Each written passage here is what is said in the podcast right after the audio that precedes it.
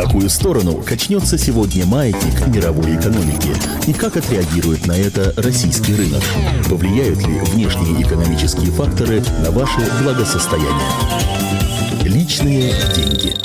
А я приветствую слушателей и зрителей радио и телевидения «Комсомольская правда» в эфире, в нашем эфире программа «Личные деньги». Я понимаю, что сейчас не самое лучшее время думать о... Э, кредитах, дебетах, о деньгах и прочих не очень приятных вещах. Ведь сейчас каникулы, и сейчас э, праздники еще впереди. Мы еще не успели отойти от празднования Нового года.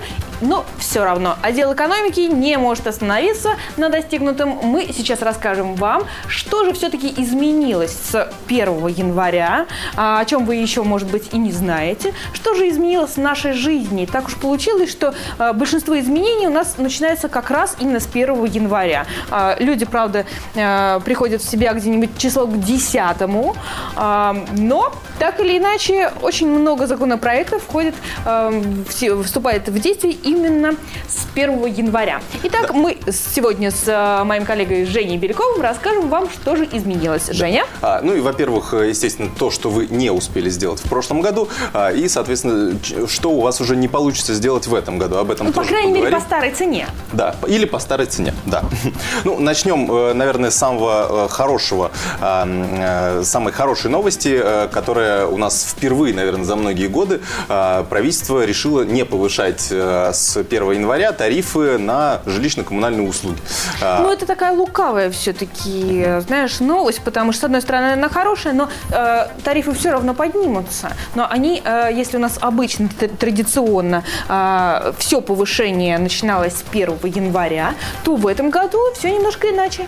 Да, с первого июля у нас повысятся тарифы на ЖКХ. Вот ближайшие несколько месяцев мы можем спокойно платить по тем же самым расценкам, по которым платили в две тысячи одиннадцатом году. При этом, кстати, непонятно. Конечно, правительство обещало, что первого июля у нас тарифы на ЖКХ вырастут не более чем на десять-пятнадцать процентов. Но вот неясно, будет ли это теперь у нас каждые полтора года повторяться повышение тарифов ЖКХ, или все-таки с первого января две тысячи тринадцатого года у нас, опять же, они повысятся. Доживем, два... увидим, да. Жень. Ну, другого выхода я не вижу. Еще я знаю, что с первого января повышаются акцизы и повышаются серьезно. Да, ну, если закончить тему, например, тарифов на проезд, то ну, еще одна хорошая тема, по, по крайней мере, в Москве, то, что метро и наземный транспорт у нас также не подорожают, но это все связано с тарифами. А что подорожает? Акцизы.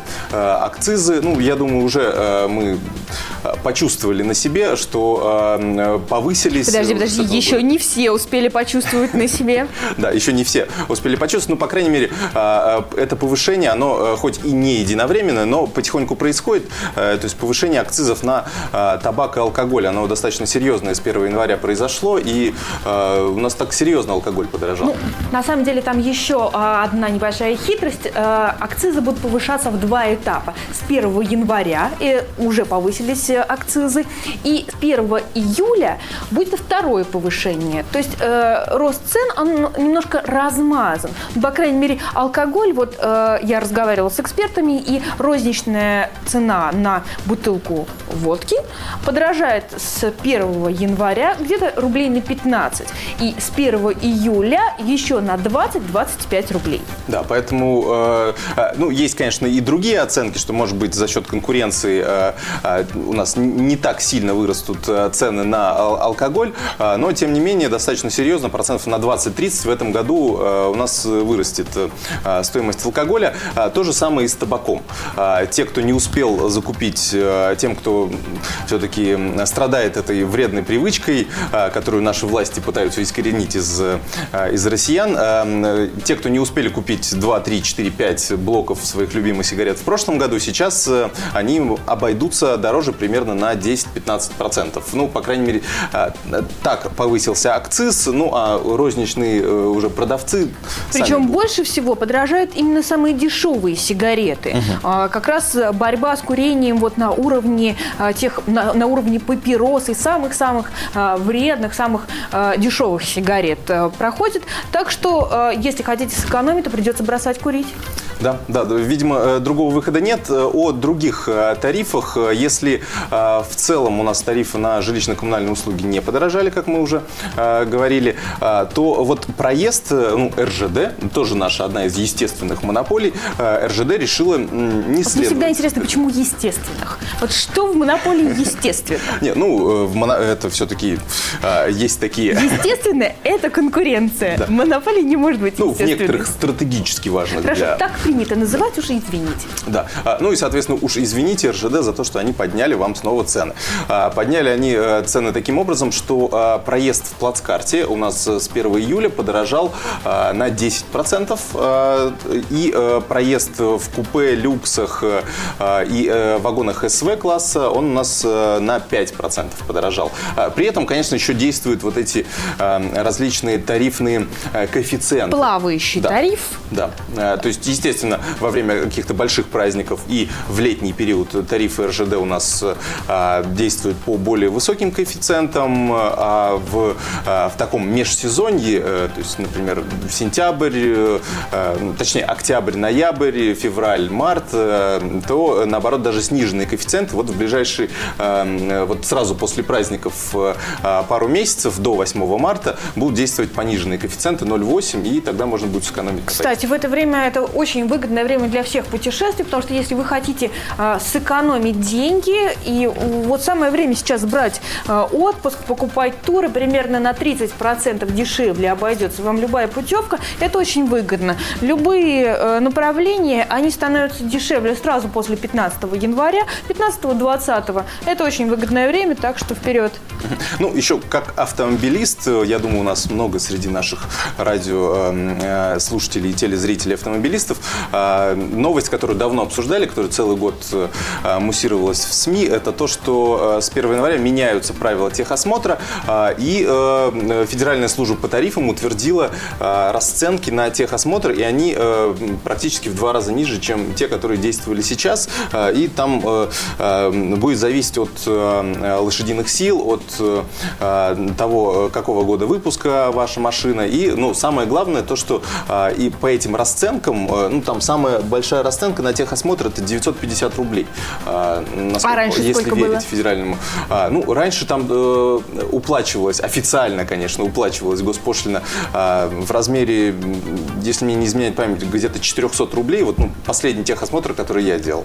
А, э, и э, э, вот, э, ну, естественно, были неофициальные расценки для тех, кто не хотел стоять в очередях, но это уже зависело, конечно, от а, того, а, в каком регионе проживал человек. А, сейчас эта проблема, скорее всего, будет решена, потому что очередей не будет, будет очень много этих пунктов а, для проведения техосмотра, поэтому а, это, конечно, большой плюс законопроекта, если утверждены еще вот эти тарифы а, достаточно низкие, то... Сработает хорошо. Ли эта антикоррупционная мера, а, мы скоро увидим, и об этом мы обязательно напишем в газете «Комсомольская правда». «Комсомольская правда», на сайте «Комсомольская правда», а также расскажем на телевидении и на радио тоже. Да. Уже не испыт... будет испы... испытывать все это на себе, на своей машине. Ну, мне придется, да, уже в этот раз проходить техосмотр, машина уже становится не такой новой. Но самое главное, поэтому... тебе придется покупать бензин по новым ценам, цены ведь вырастут. А, да, да, да. И это очень неприятная новость для всех. Если акцизы на табак и алкоголь касаются только людей, которые зависят от этих привычек, то, извините, от бензина. Бензина мы зависим все, абсолютно все, потому что стоимость бензина входит в стоимость любого товара и даже услуги, которые он, вот, нас окружает. И, соответственно, рост цен на бензин, он отразится на всех ценах. Да, ну и плюс, конечно же, примерно на рубль, на один рубль и двадцать копеек вырастет стоимость литра бензина в среднем.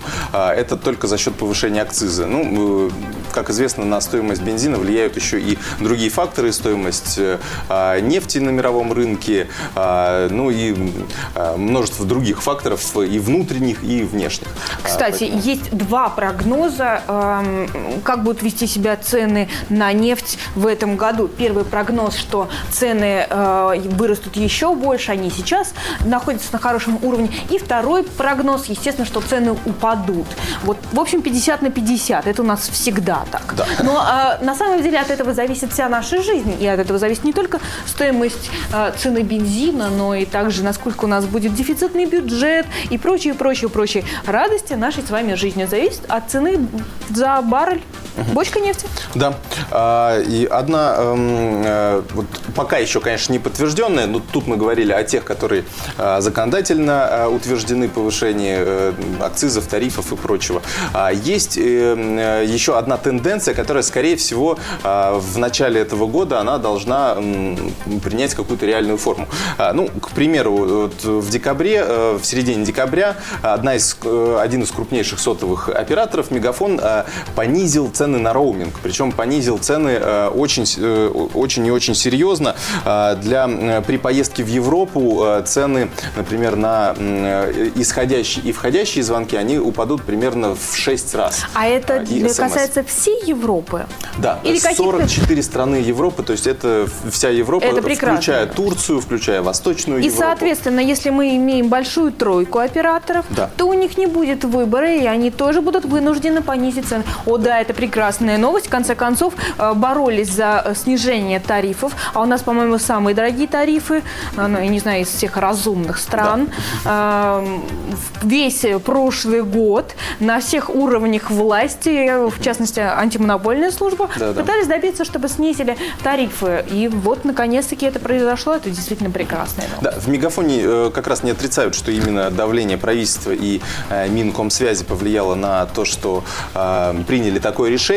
Но, конечно же, Мегафон сам договаривался с операторами сотовой связи в странах Европы и выбивал у них низкие расценки на роуминг.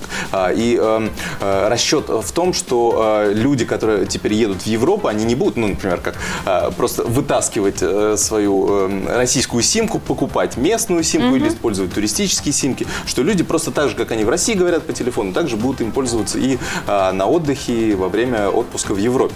Что от этого, по крайней мере, прибыль роуминговых операций для сотовых операторов не изменится. Ну, в чем-то здесь, наверное, есть плюс. Ну, осталось только ждать, когда и Билайн, и МТС тоже договорятся с сотовыми, со своими контрагентами в Европе о понижении ставок. Ну что, самое вот. главное, чтобы выиграл потребитель. А да. здесь, я думаю, потребители должны выиграть. Да. Если переходить уже от цен к тем вещам, которые нам действительно... Э, вот, это были вещи, на которые мы тратим деньги, а, а есть все-таки вещи, на которых мы деньги зарабатываем. Доходная статья да. и расходная статья. О расходах мы поговорили, давайте теперь поговорим о доходах. Кто же у нас в две тысячи двенадцатом году будет повышать, э, будет получать больше? В конце концов, ну хоть кому-то прибавили, Жень, ну обрадуй нас. Ну, конечно же, у каждого свое, то есть То есть, если говорить в целом о всей стране, то, конечно, пенсии у нас не повышают с первого января, повысили у нас с первого октября, и в целом за год пенсии выросли у нас на девять процентов, если говорить об ушедшем две тысячи одиннадцатом году, то вот с первого января этого года уже повысили пенсии военным. И причем достаточно серьезно они выросли, примерно на шестьдесят процентов повышается пенсия военных, и она приближается к семнадцати тысячам рублей. По крайней это мере, средняя? Это, да, это средняя пенсия, это расчеты, расчеты, которые были приведены в законопроекте, который был принят и с первого января вступил в силу.